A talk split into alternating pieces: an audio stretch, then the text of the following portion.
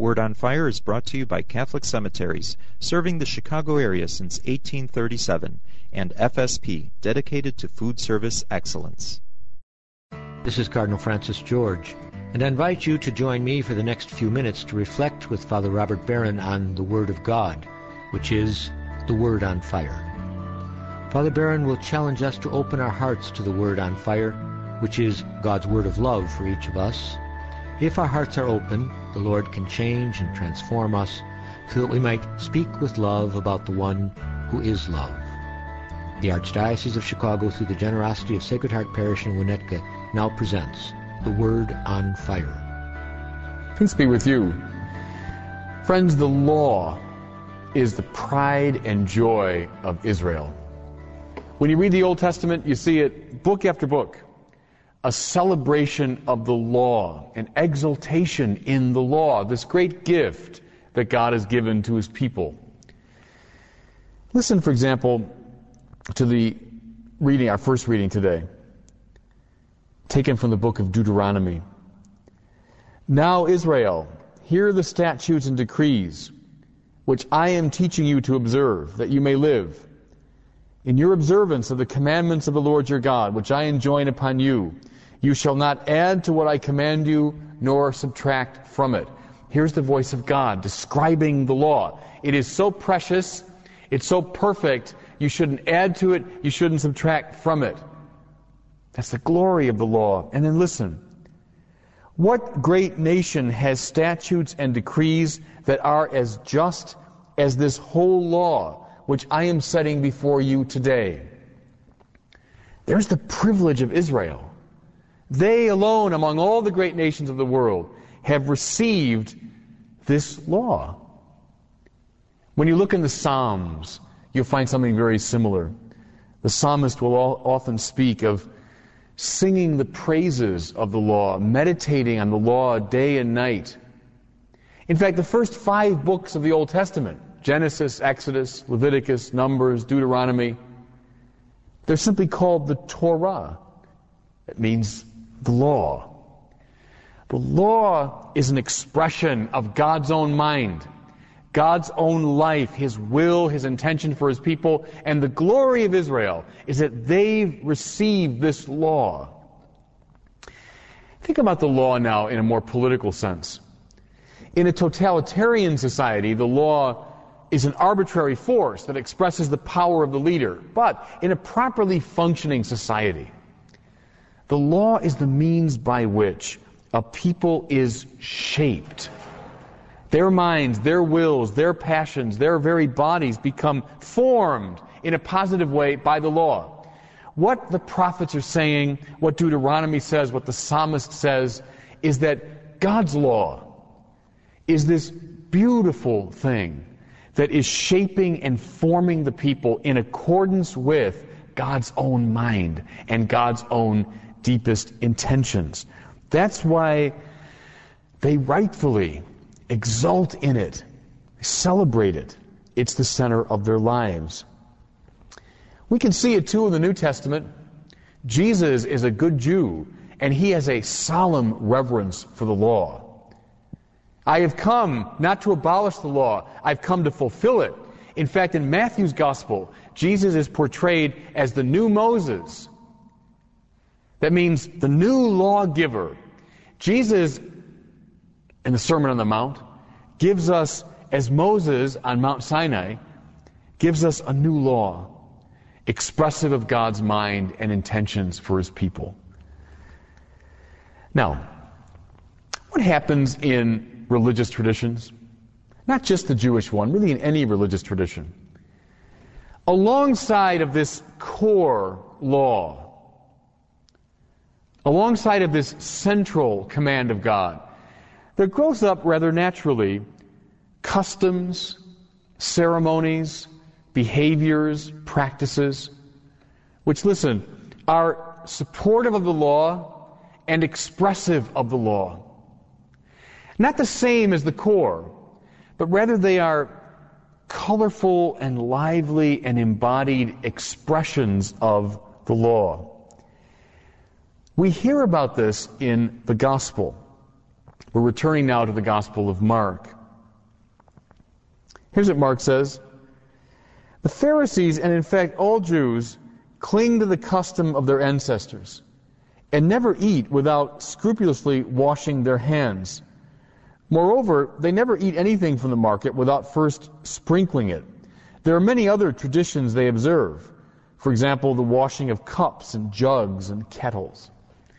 What is all this? Well, it's not the core law, not the commandments, not the core expression of God's mind, but all these little customs and practices, behaviors are human traditions that support, at their best, at their best, support, encourage, and flow from the law. So I'm not bad mouthing them at all. They're appropriate, natural. If I could venture an image, think of the relationship between a tree and its leaves.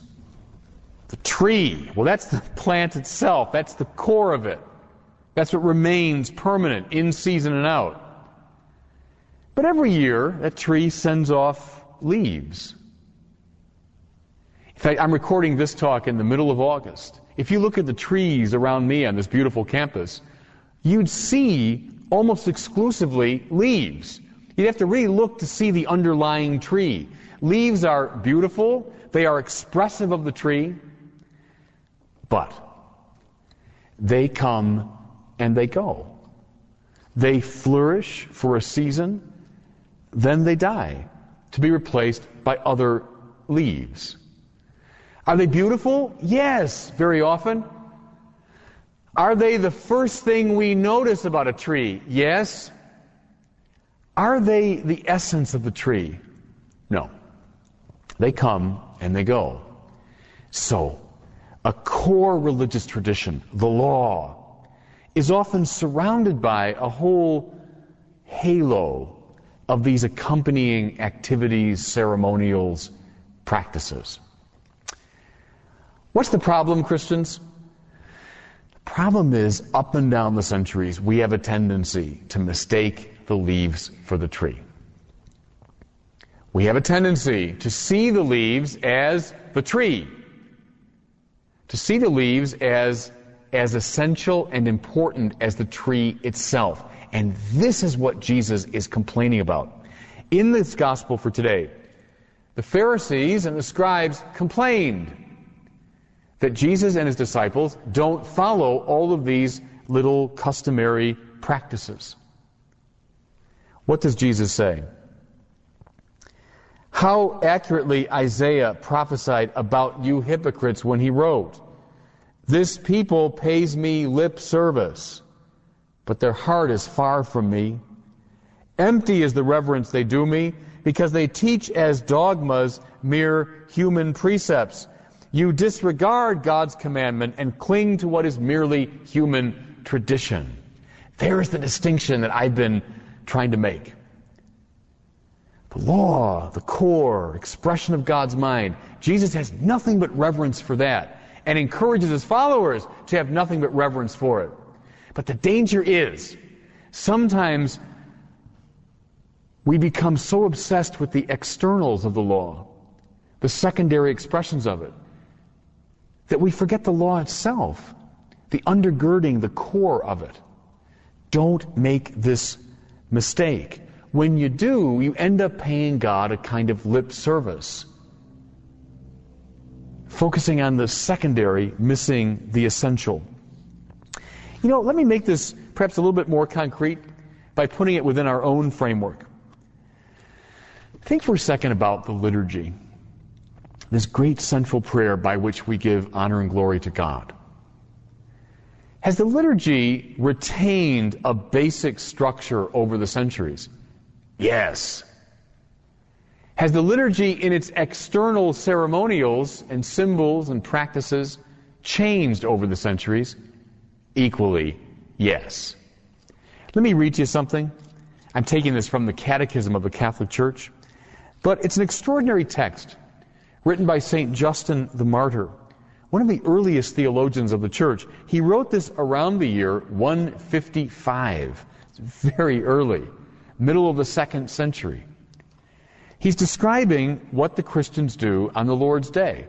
He's describing the liturgy. Now listen.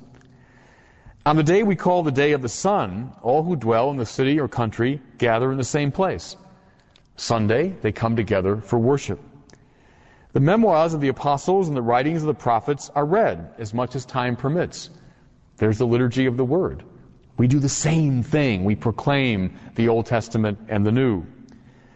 When the reader is finished, he who presides over those gathered admonishes and challenges them to imitate these beautiful things. What's that? That's the homily. We still do it to this day. Then we all rise together and offer prayers for ourselves and for all others. There's the prayers of the faithful, which we do right after uh, the homily. When the prayers are concluded, we exchange the kiss. It's not quite where we have it today, but there's the sign of peace. Then someone brings bread and a cup of water and wine mixed together to him who presides over the brethren. Here's the presentation of the gifts. He takes them, offers praise and glory to the Father of the universe. For a considerable time, he gives thanks to God. Well, here's the Eucharistic prayer. The priest now offering up the gifts. When he's concluded the prayers and thanksgiving, all present give voice to an acclamation by saying, Amen. We do the same thing today. When he who presides has given thanks and the people have responded, those whom we call deacons give to those present the Eucharisted bread. Recognizable? Sure. A description written in the year 155, the very beginning of the Christian tradition, and yet we can recognize the central core. The law, if you will, of the Mass is there. But Christians have the external symbols, the ceremonial practices, the behaviors that accompany the Mass, the style, have all the, has all that changed over the centuries? Yes. If you went into a house Mass in a second century church, then you went to a Mass at a 6th century Roman basilica. Then you went to Mass at a medieval Gothic cathedral. You went to a Mass in a Baroque church. You went to Mass in a Catholic parish in Chicago in 1950. You go to Mass today. Would there be all kinds of differences at the external level? Yes, yes. But yet, this central core would remain the same. Is the tree the same? Uh huh. Have the leaves changed over and over again, in season and out? Yeah. What's the danger? The danger is that we begin clinging to the leaves and forgetting about the tree. You know, you can take a leaf from a particularly beautiful autumn, a leaf that's fallen from the tree, and you can put it in a book and you can preserve it. Oh, fine. It's a memory of a distant time. But even that beautiful leaf in time fades, becomes fragile, eventually fades away. Don't cling to the leaves and the externals, but rather cling to what is central and essential in the law, both in the Old Testament sense and the New Testament sense, in the sense of what is absolutely essential in the life of the church. Let me just close with this. What's the danger with some conservatives in the church? They think everything's the tree. Any little change, even in non essentials, is a problem. Everything is the tree. What's the problem with some liberals? Everything's leaves. Everything is shaky. Everything comes and goes. No, we must follow the Lord here in making this clear distinction between the essential and the non essential. Learning how to reverence the first and how to let go of the second. In there, we give proper reverence to the law. God bless you. I hope that you were moved today by the Word on Fire. I pray that together we might become a people on fire with love for God and neighbor here in Chicago and wherever these words are heard. Until we join Father Barron again next week, I'm Cardinal Francis George. God bless you. You want the kids to eat healthy foods. They want fast foods and sugary snacks. What's a parent or school administrator to do? Call FSP. We provide nutritious, kid tested, kid approved meal service to area schools. Our quality breakfast, lunch, and snack plans are easy to implement and affordable. Take the guesswork out of mealtime by calling FSP at 773 385 5100. FSP, we're more than a school food service.